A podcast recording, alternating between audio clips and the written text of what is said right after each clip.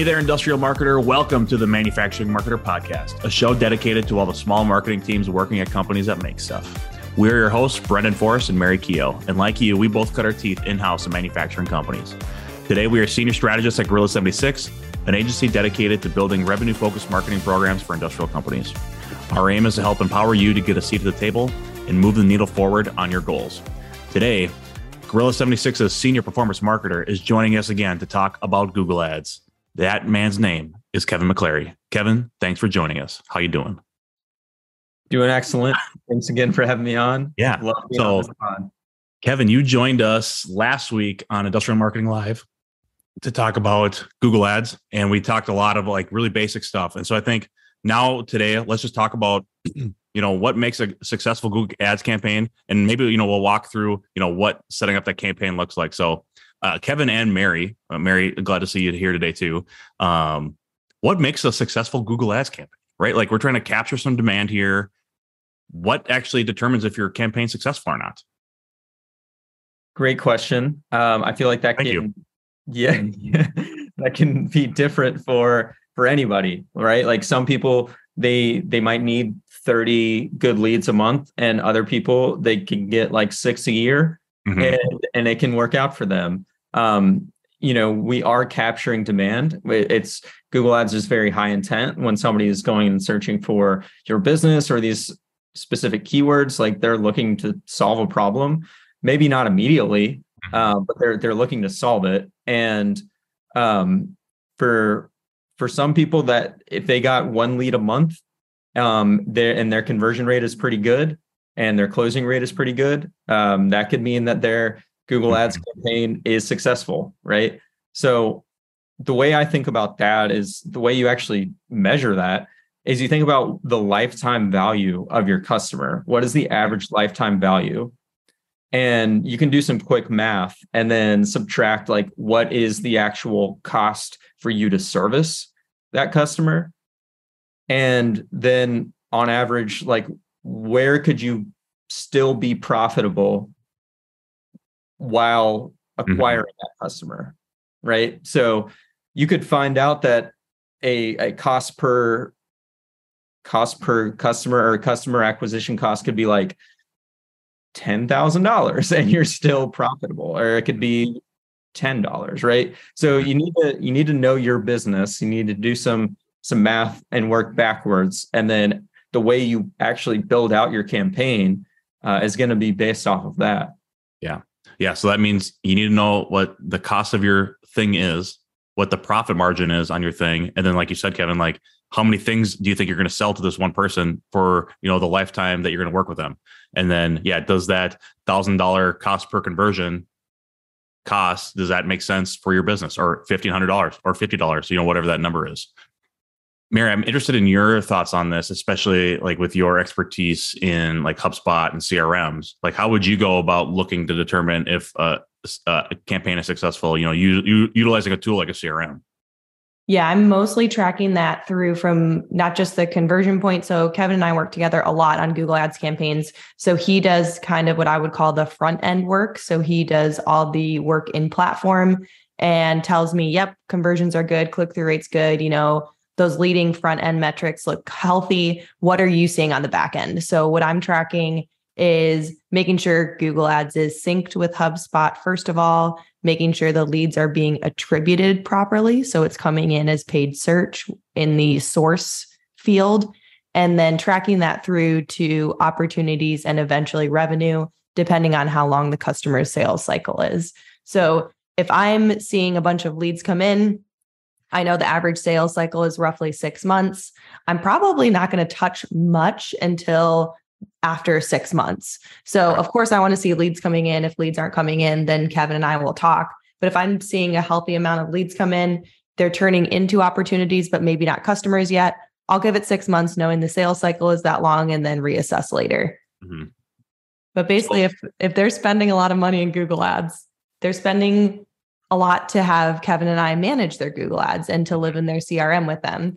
If they are not getting revenue from said efforts, then yeah, I'm not afraid to say Google ads maybe isn't working for your business. Right.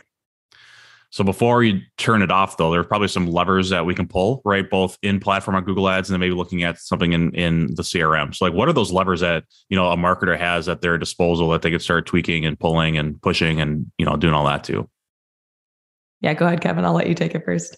Yeah, yeah. I mean, we can get into campaign setup, um, but also like once things are running, um, negating negativing out keywords, right? Like if if people are clicking on keywords that are are, are searching keywords and clicking on your ad for things that aren't relevant to your business, um, you're you're paying for those clicks, right? Like so a lot of people will just sort of launch a campaign and and feel like they have a good keyword strategy and maybe they do but they're getting a lot of impression waste and click waste mm-hmm. um, from irrelevant searches and it's just the first thing that you can look at to start optimizing your campaign right um, there's a lot of things, like I said, in original campaign setup that can help limit that. Um, like even knowing the the exact location that you're targeting, you're targeting people who live in the spot, not people who are interested or searching for it. Mm-hmm. Um, and just some basic campaign structure um, that can really set you up for success from from the beginning. And then you're you're you're always going to be maintaining the campaign. There's always going to be plenty of maintenance. Um, but if you do things right from the start you're going to be saving yourself a lot of time and money. Yeah. I would also say on this point too, you know, looking at keywords and campaign structure, like, like, yeah, do your best to like set it up as well as you can on the front end. That's going to make your life a lot easier in the back end. But like, I don't think you're ever like going to have like your campaign structure always set. Like, you're to be, you'd be super lucky to like nail your campaign structure. I think at the launch. And like it is okay. It, it is, your campaign structure is in it's like Google, right? It's not in the stone, right? You can change it. Um, and you know, I especially on the industrial side, like sometimes it's hard to know like what people actually search for and you know if the searches that they are doing it are more like informational versus transactional and i've had to like i've done this multiple times right like if you're looking at like you know a mold for like metal casting. Well you know there's a lot of different ways people like people call those molds. They call them tools. They call it tooling. And you know so like if you start look with with what you think is the right word with tools well that could lead to a lot of weird stuff. And then maybe you need to switch to molds. Or i, I would also say like don't be afraid to get super niche right? Like uh you know i was doing a ad group that was on industrial ovens well, that did pretty well, but it didn't really lead to any customers in the backend, you know, on uh, in HubSpot. But then, you know, maybe you have to go large industrial ovens or custom industrial ovens, you know, and like start adding modifier words onto your keywords to get even tighter to get rid of a lot of that that waste. Right. So I, I would say like, yeah, set your campaign up as well as you can the front end, but don't be afraid to change your keywords and your ad groups as you move along, as you learn more about how people are searching. Love it. Um, I think the other thing we didn't really talk about, um, you know, the whole ad experience in the IML episode. But you know, there's the keyword research, there's a campaign set up in Google, but then you have to send them somewhere too, right? Like you can't like you're not going to get conversions just off of Google. I, there's probably a way to do that, but like in industrial, like we tend to want to send them to a landing page to tell more of a story, right? So let's talk about like what you know that last step is that landing page. Like what are some best practices that we have seen uh, work well? Maybe some things that haven't worked well um because you know like that's the one thing that you can look at right if your conversion rate's really low well you probably have a poor landing page experience and people aren't filling the form out so kevin and mary like what are your thoughts on the on the landing page experience well you just said it right there the form right we've yeah. seen so many google ads instances where the landing page is a home page or a product page and there's yeah. no easy conversion point so if you have a form you're probably ahead of most people yeah. in-house running google ads mm-hmm. period mm-hmm. totally you need to give people a way to actually contact you easily. Uh, that it's it's pretty simple for me. It's it's that having a contact form and having your headline on the page, like the first text that people see, have it be so obviously matched yeah. to what they searched for. So nothing like it doesn't have to be super clever, right? No, no, we're not being clever here. This isn't yeah. ad creative. This isn't yeah. a social media ad. Like somebody is is looking to have their problem solved if they search i need an industrial oven right the the headline should be industrial oven yeah or you could even get it specific to the application they're searching for right like if you want to get really nailed down they can be searching what what's a good application for that like industrial oven for automotive automotive. Yeah. Right. So they're searching for that keyword. When they click on your ad, they get to a landing page that says industrial ovens for automotive. There's Mhm. a form right there. They can contact you. Yep. Pretty simple. Mhm. Yep, totally agree with that. Um, I think you just brought up like a really good point that I don't think should be uh, brushed under the rug. Kevin is you. The ad is not your landing page. The ad is the ad on Google. Let Mm. the ad do all the creative work. You can get fancy in the description. You can get fancy with a few headlines because you have plenty of options. The landing page is like talking to a salesperson. You just Yeah. need the basics. You need to tie it back to the ad and you need to get them to convert. Oh, so Mary, you're not saying uh like 50 bullet points on features either? Please no, please. I beg of you. Plus, it just doesn't convert. Like we've tried landing pages with tons and tons of features, thinking that's, you know, people wanted to check the box. Like, okay, it has this, this, this, this, and this. It just doesn't work. Um, your differentiators are probably better feature highlights than the actual features of the device because most people assume at a certain point once you get to a highly customized industrial oven for example that it does certain things so your differentiators are probably more important like we make custom industrial ovens and this is how you can do it. And or we offer 24/7 support that's a really big one performance guarantees are huge um, engineering expertise on staff like all of those kinds of things are actually better features than just railing off product benefits And like the other thing to consider here too is, you know, we're not selling a pair of sneakers, right? That somebody can go to a landing page and just buy, like without knowing a lot of information. Like if you're selling a piece of capital equipment or like an engineering services, you know, that's going to be dozens of thousands of dollars, hundreds of thousands, you know, up to a million dollars. Like I think it's reasonable to expect a person want to click somewhere else to get more information. So at Gorilla, we tend to not do a lot of squeeze pages, right? Where there's no links. Like we are not afraid to put links from the landing page to the website, right? So if like maybe don't put all your product features on the landing page, but you know, maybe have a link to your product page so somebody can go get more information about your product. And you know, if you have things set up right, it'll still get tracked if they fill out your get a quote form, uh, that it was a Google Ads conversion, right? So um, don't be afraid to let them go to the rest of your website. Um, and then I, the other point to make too here is we're talking about a conversion rate. Uh, you know, a good conversion rate is one percent of all clicks, right? So, you know, so if you get 100 clicks, one click or one conversion is what we consider to be a good conversion rate. The problem is you just had 99 other people go to your landing page and not do anything. Um, so one, I think extra little tip that I've been learning about is if you're doing paid social, please do a retargeting campaign to people that visit your website to include your landing pages, because then that person that visited your page will start seeing your ads on LinkedIn, Facebook, wherever else you have retargeting, YouTube. Um, so you know, think about that like as another way to boost your Google Ads campaign. You know, like start sending them messages when they're on other sites. So um, think about that because like you don't want to waste those 99 other people that went to your website. You know, to get them to go see your website for 20 seconds and then bounce and then never talk to you again. Like they came to your website, might as well send them some messaging, right? So um, any other questions or any not questions, any other comments we want to make on, you know, successful Google Ads campaigns and what what other levers we can pull, or do we want to move to the next thing?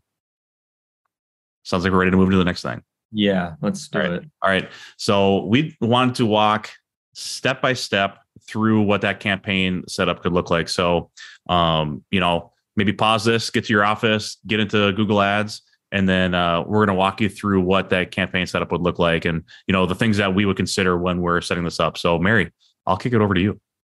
All right, here we go, Kevin. It's just going to be lightning round, semi lightning round, um, throwing questions at you. So This I is going to be another of our lightning rounds that's 30 minutes long. yeah, that's exactly what this yeah. is going to be. It's going to be one of those long Midwest thunderstorms. just a just a little a little summer storm. That's right. All right, so I hit create new campaign in Google Ads. The first question Google asks me, "What's your campaign objective?" Hmm. So we've got sales, leads, traffic, brand consideration, brand awareness, and then the rest are probably not relevant for B2B. So hit us, Kevin. What do you think? We're running a search campaign. We're going leads Nice. Why not website traffic? because we're looking to get people to take action, right? Like we're looking to get people to actually uh, fill out a form and give us a lead. So website traffic will get you a lot of volume of clicks, Um, but that's not necessarily what we're looking for with this strategy. We're looking for high intent.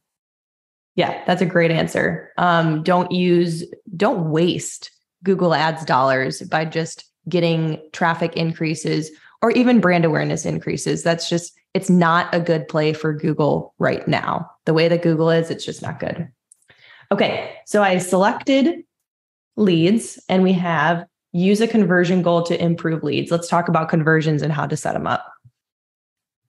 Yeah, so um, it, it's difficult to show you everything you need without like showing you on screen. Um, but there's all kinds of great tutorials for like setting up Google conversions. But basically, you're going to be taking a, a piece of code that Google will give you, and you're going to install it on the back end of your website. Uh, we recommend using Google Tag Manager if you can. Uh, it's the easiest to use, but you're basically taking a piece of code, putting it on your site, and then you can um, set up triggers within Google Tag Manager to fire when someone actually visits like your thank you page. So if somebody mm-hmm. does fill out the form, it gets to the thank you page, that piece of code fires, it triggers and tells Google Ads, hey, someone who clicked on your ad and then went to your website, filled out the form, they got to this thank you page. So they then attribute that as a conversion or a lead. Yeah, that's such a great point because I know um, a lot of our listeners use HubSpot, and HubSpot has two options for HubSpot forms. You can either do the conversion um, confirmation on page, or you can do it as a separate thank you page. Do the separate thank you page. It's in, almost impossible to track form fills if you do the confirmation on the same page. So definitely, definitely do the thank you page. Agreed. Okay, cool. There's a couple of conversions we want to talk about too, right? So there's um, the landing page conversion. You probably want to set up another one for just your regular get a quote conversion on your website. Um, and then the two phone call ones, right? Having the yep. extension Correct. and then the phone call one on the website, right? Yeah, great point. So you, you do want to set up other conversions. Um, if there's any other place that someone can get a quote or contact you on your site, uh, you want to be tracking that thank you page as well. Um, like we were saying before, somebody could click through uh, on your site after seeing your ad several times and and end up converting in a, a different place. So that's important. Also, the call conversions. Um, you can set up a call extension, which would essentially put your phone number on your actual Google ad. So someone could see your ad, click on your phone number, and call you directly you can also set up a click to call conversion. So if someone has, if you have your phone number on your site and it's clickable, someone can click on the phone number directly on your site and then call you if they're doing it from their phone. Most likely, you can set that up as a conversion as well, where it fires only if somebody clicks on that instant number. Um, One more question on this. Yeah a lot of our you know industrial companies have like a you know sales at company.com or info at company.com email. Is there a way to set it up where if somebody clicks on that email you can set that up as a conversion? You can yeah. I mean it would it would set it it would be a conversion if somebody clicks on it. Yeah. Um i'm not to be honest i'm not completely sure as far as firing if when somebody clicks send on the email if that's even possible.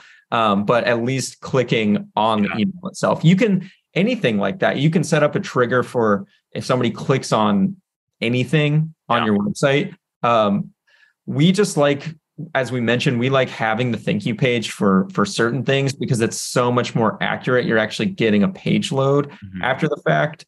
Um, because there are times where somebody clicks on something, but they don't actually follow through right. with the entire action.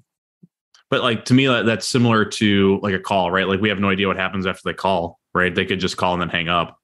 It's true. If you do it with a, a call extension, like if it's already if your phone number is linked to your Google Ads account, you can set it up to where it only triggers if somebody's on the phone for like 30 seconds, 60 seconds because it's through the platform, but you can't do that with the click to call on website. Yeah. Interesting. Yeah, I would just I don't know. I would caution against putting email address anyways. Like when's the last time you emailed a company to get in touch with them? Dude, I get so many of those in some of my clients so many emails like asking them a quote. So crazy. Lot, I think. To your point, Brendon, I think that could help you directionally, right? Like if right. if they if your client is getting emails um, and they're not able to attribute exactly where it's coming from if you are seeing some clicks from the google ads campaign onto that click on email um, you could possibly direct that and point it back to there. You could then ask that person as well, how did you hear about us? And if they say Google, you can kind of connect the dots. Yeah. Um, but I wouldn't, Mary, I agree. Like I wouldn't hold that as a, a definite truth. Yeah. All right. So conversions, we're going high intent forms, calls, potentially email clicks. All right. Next is select a campaign type. So we have search, performance max, display, shopping, discovery, and video. Yeah. So uh, we're talking Google search. We're setting up a search campaign. So we would go with the campaign type search. Um, the reason being these other campaign types don't really match what we're trying to accomplish here. Like for video, that would be like if you want to set up a YouTube campaign, um, shopping, that's like more for e-commerce, um, display campaigns, that's like banner ads. Um, so yeah, we're we're running a search campaign. So just go with search. Why What not is the two display? Yeah, I was going to say, what is performance? What about performance max? Yeah. So Performance Max is a new campaign uh, objective that Google has rolled out, I believe, in 2022. And basically, you upload a bunch of different assets um, that you have, like images, videos, um, like, so, like uh, headlines and stuff to use in search ads, um, keywords, like. And you're basically telling Google to use their entire ad network, whether that be search or display Okay. or YouTube ads, shopping ads, and they're just like maxing it out, deciding where to serve it at what times. And some I've heard of e-commerce um, brands have having a lot of success with that. I don't really see a, a, a particular use case for B2B at the moment. Um, but it, I mean, it's it's definitely something to to uh, have on the radar. Mhm. Yeah, I have some insights there. I listened to a podcast called Perpetual Traffic, really, really good Google Ads podcast. And they do Performance Max for both B2B and B2C. B2C is crushing it with Performance Max. And they're finding B2B is getting click botted like crazy. So the only way that they can really combat it is to just add like 15 fields to their conversion form Oh, to keep the bots from filling it out. and So it's like, not, is it uh, even worth it at that point? It's not user friendly. That's a lot of fields. You're asking like fax number, like first kid's name, like 15 fields. yes.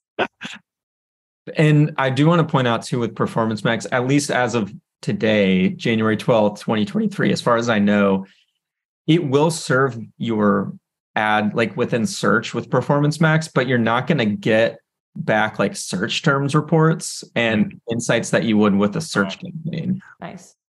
So let's stay with search. Stay with search for now. All right. So next is select the ways you'd like to reach your goal. Visits, phone calls, store visits, app downloads, and lead form submissions. Yeah. So uh, again, this could depend on exactly what who like what your business is and how you have things set up. But um, I mean, lead form submissions seems to make sense, right? Or um, like if if you have a lead form set up, um, there could be people where they want to optimize for phone calls. Um, but from what everything we've been saying, it would be a lead form. Perfect. Okay. And now we go to bidding. So, bidding, what do we want to focus on, Kevin? Our options are conversions, conversion value, clicks, and impression share. Right. So um it depends. So if you're setting up for just convert or like just um from the very beginning, maybe clicks you want to focus on um because you're looking to get data, right?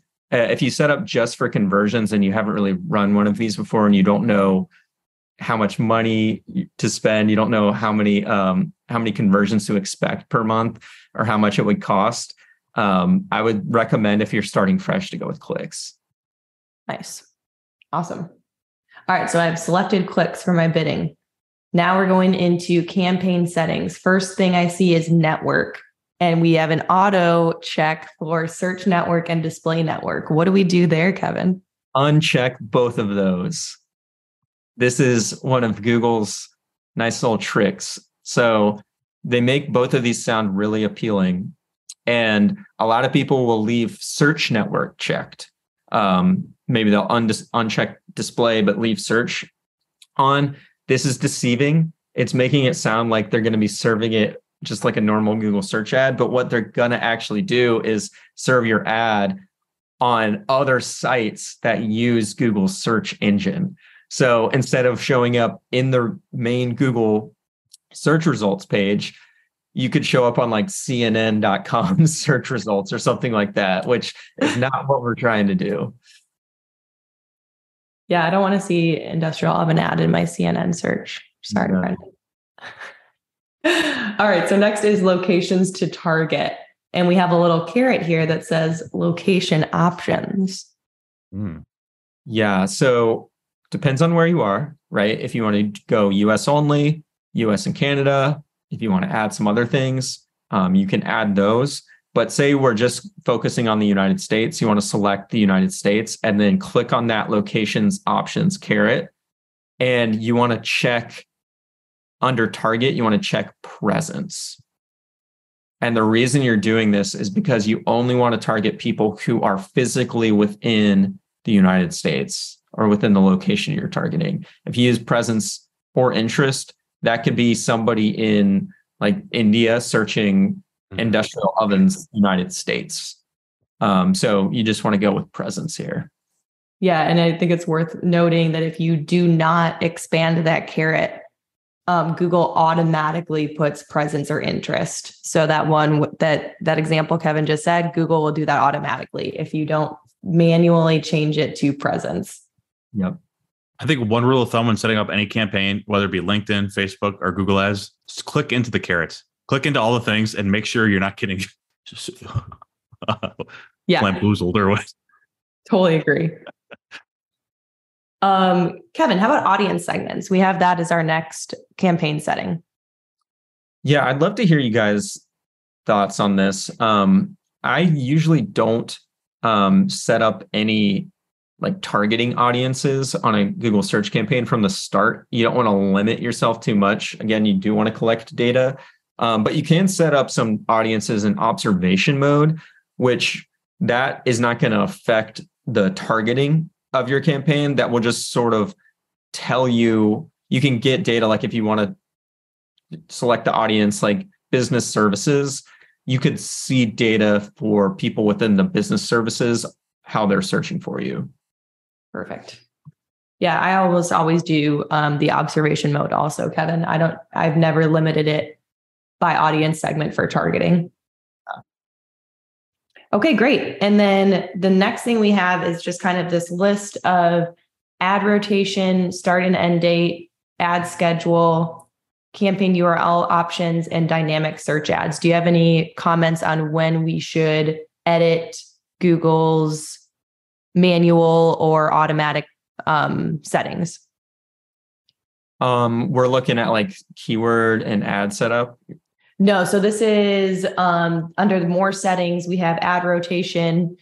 Do, do we always want them to prefer best performing ad? Yes or no? Oh, I gotcha. Um, yeah. yeah yes. Yes. Cool. I would do that. And then ad schedule. Do you always run it all day?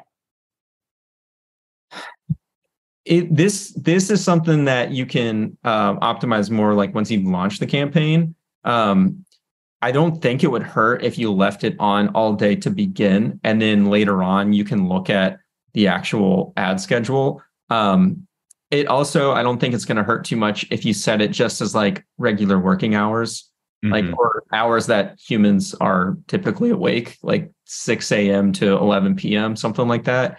Um, that this isn't a make or break um, either way you go because like brendon was mentioning like this is something you can change at any time nice and then dynamic search ad setting do you do anything there um i typically don't have to mess with this one to be honest. Cool. Yeah. Yeah, I don't recommend dynamic search ads too if you are wondering about it because that's the one where Google can take your URL, so your URL landing page, and then just start pulling descriptions, headlines, anything it wants to do, and just throw it out on Search Network without your um, explicit approval. Yeah, it's best to start with full control. Nice. I agree. Okay, so we won't get into too much on the details of keywords and budget, but as far as like keywords, like let's just do super general, phrase exact, or broad. What do you usually recommend? Um, I like to start with um, a few phrase match keywords. Um, you might have an exact match. Like if you wanted to focus just on like your brand for one ad group, you could do an exact match. But um, phrase match works pretty well. Um, I shy away from broad match unless I really know what I'm doing.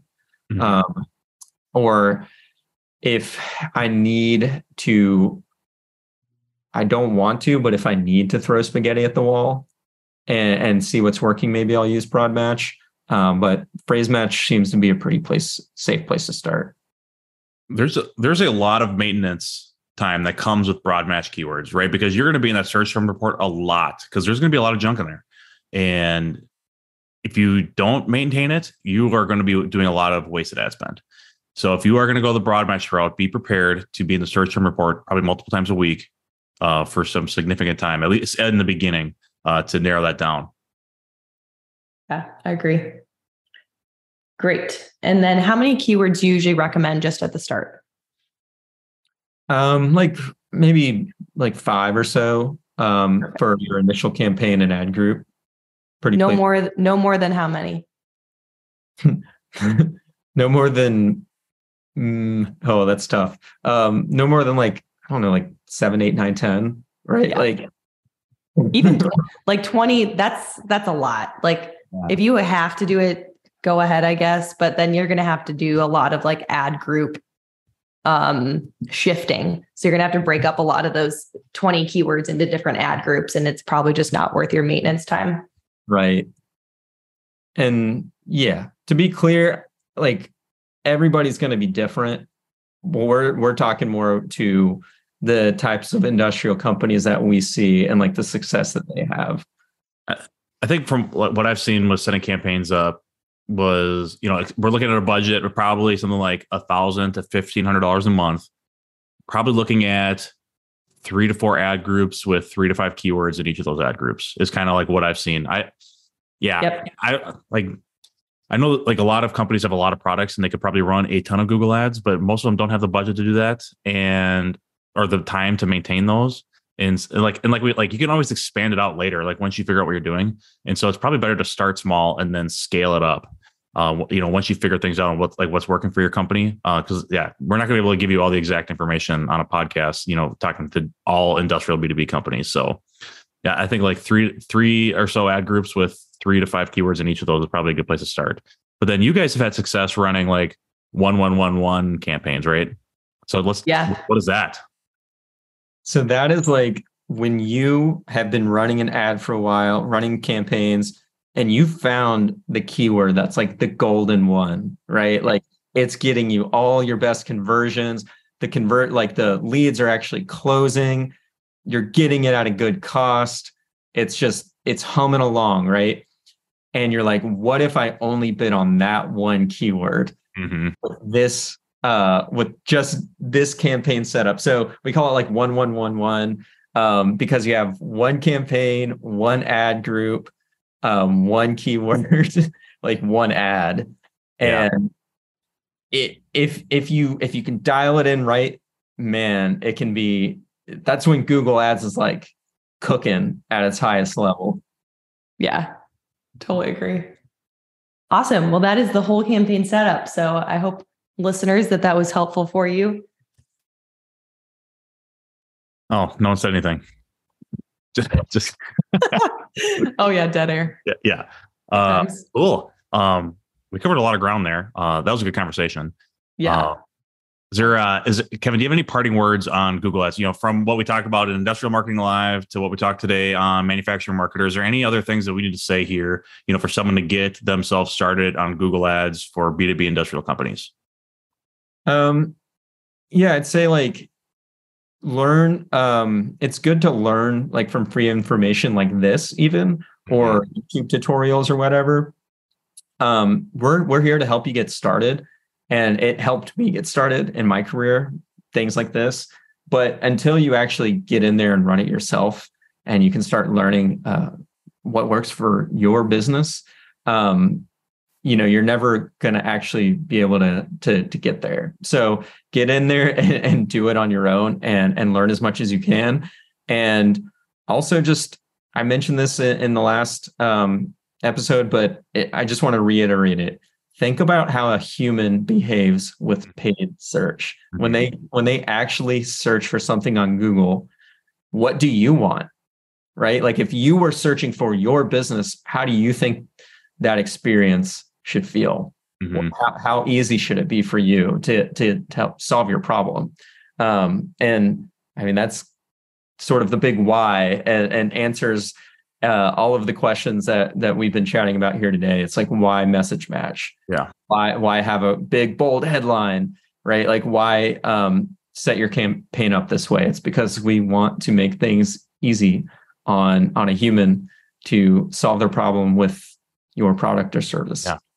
Um, okay. So one last question for both of you. Um, is there any specific resources that you remember using to get yourself educated on Google Ads. You know, I think this is going to be a good spot to go. But you know, for like some more in-depth tutorials on people that just talk about uh, search ads, uh, is there anywhere specifically that people should go to learn more? So the Google, like the free Google Ads courses, um, are great. Right, like they can help teach you a lot of the just mechanical things, the levers to pull. Um, but remember that that is run by Google, and they're probably Right. Yeah. So exactly. it's, it's, not going to like, I don't think it does a great job of like getting you the specifics on how to like actually get set up a campaign to perform well. It's just like, yeah, it's the buttonology. Good, good point, Brendon. Like they're going to give you some advice that is not what we just gave. It's going to be the opposite. Um, but that, um, if you want to actually, like, if you don't have, say, you don't even have Google Ads budget yet and access to an ad account, and you just want to see what the platform looks like on the back end, just YouTube search, right? Like Google Ads tutorial. And then if you can visualize it, then when you actually do get in, it makes it a lot easier. Um, I also, there's this podcast that's just called the Paid Search Podcast. And I listen to it a lot. It's just like in my regular rotation. Mm. And I have it, you know, running in my AirPods as I'm out walking, whatever. And it's so it's been the best like resource because it's people that are using it every day and they're not just talking b2c like they have some yeah. b2b info in there um, and i think just sort of immersing yourself in free information that way having it you're you're going to pick up a lot more than you realize it's almost like um, subconscious yeah in a way um, yeah cool mary what was that show that you were talking about earlier yeah, perpetual traffic. Okay. Is there any other ones that uh, stick out in your brain? Um, from a strategy perspective, Blake Strozyk on LinkedIn, that's S T R O Z Y K. He has some really great strategic advice on how to approach Google Ads for B2B. And then Miles Madden, um, he's a former Refined Labs guy. If you go back into his history, he's got some really great strategic posts on how to maximize Google Ads. Awesome. And then I would say, from my perspective, I went to one YouTube channel called Surfside PPC, and he does some really great, like, you know, Google Ads 101 kind of type tutorials that talked about the buttonology stuff that Google Ads has, but also talks about some of the strategy and like the, some of the tactics you can use to make your campaigns work work well. He kind of approaches it from more of a B2C perspective. So you have to do a little like translation into B2B industrial. Uh, but it, it was a good place for me to start and then build my skills up from there. And then I think it's just like, yeah, get in the platform and mess around and learn. Uh, and then you can always DM us. Uh, we are here uh, to answer questions. And Mary, where else can people reach out to us? Yeah, so you can reach out to us on LinkedIn. If you are not part of our industrial marketing Slack group, yeah. you can DM us to get in there. That's probably the easiest way to access us at this point because we're in Slack pretty much all day during business hours. And we have over 100 industrial marketers in that community right now. And like the power of community there is crazy. I think someone asked a question on how to troubleshoot a tag manager thing. And within 10 minutes, the person had three responses. So just showing you the power of that community and um, how fast it you can get answers. So awesome. And then we also have a live web show. Uh, so Industrial Marketing Live happens uh, the first and third Thursday of every single month. Uh, starts at 10 a.m. Central Time. Uh, what is that? 11 a.m. Eastern Time. Uh, so next week we're uh, talking about copy that actually converts. Uh, we're going to have Alan Funwald on the show. He's our conversion copywriter here at Gorilla 76. So we're going to talk about all things copy. Um, so it's going to be a good show. And then uh, we have a bunch of shows coming up on like um, influencer marketing and trade shows. So it's uh, it's going to be a fun quarter on IML. Uh, so be sure to join us there. Um, and then Kevin, how can people hear more about you? Yeah. Uh, hit me up on LinkedIn, Kevin McClary email me, kevin.mcclary at gorilla76.com, and hit me up on TikTok at Kevin Earl93, because I'm talking about marketing stuff, but I'm also talking about old 90s Nickelodeon shows that you might remember as a kid. Was there 92 other Kevin Earls? So, so what, what was that? Was there 92 other Kevin Earls? Did you go through every single number to find the, the username?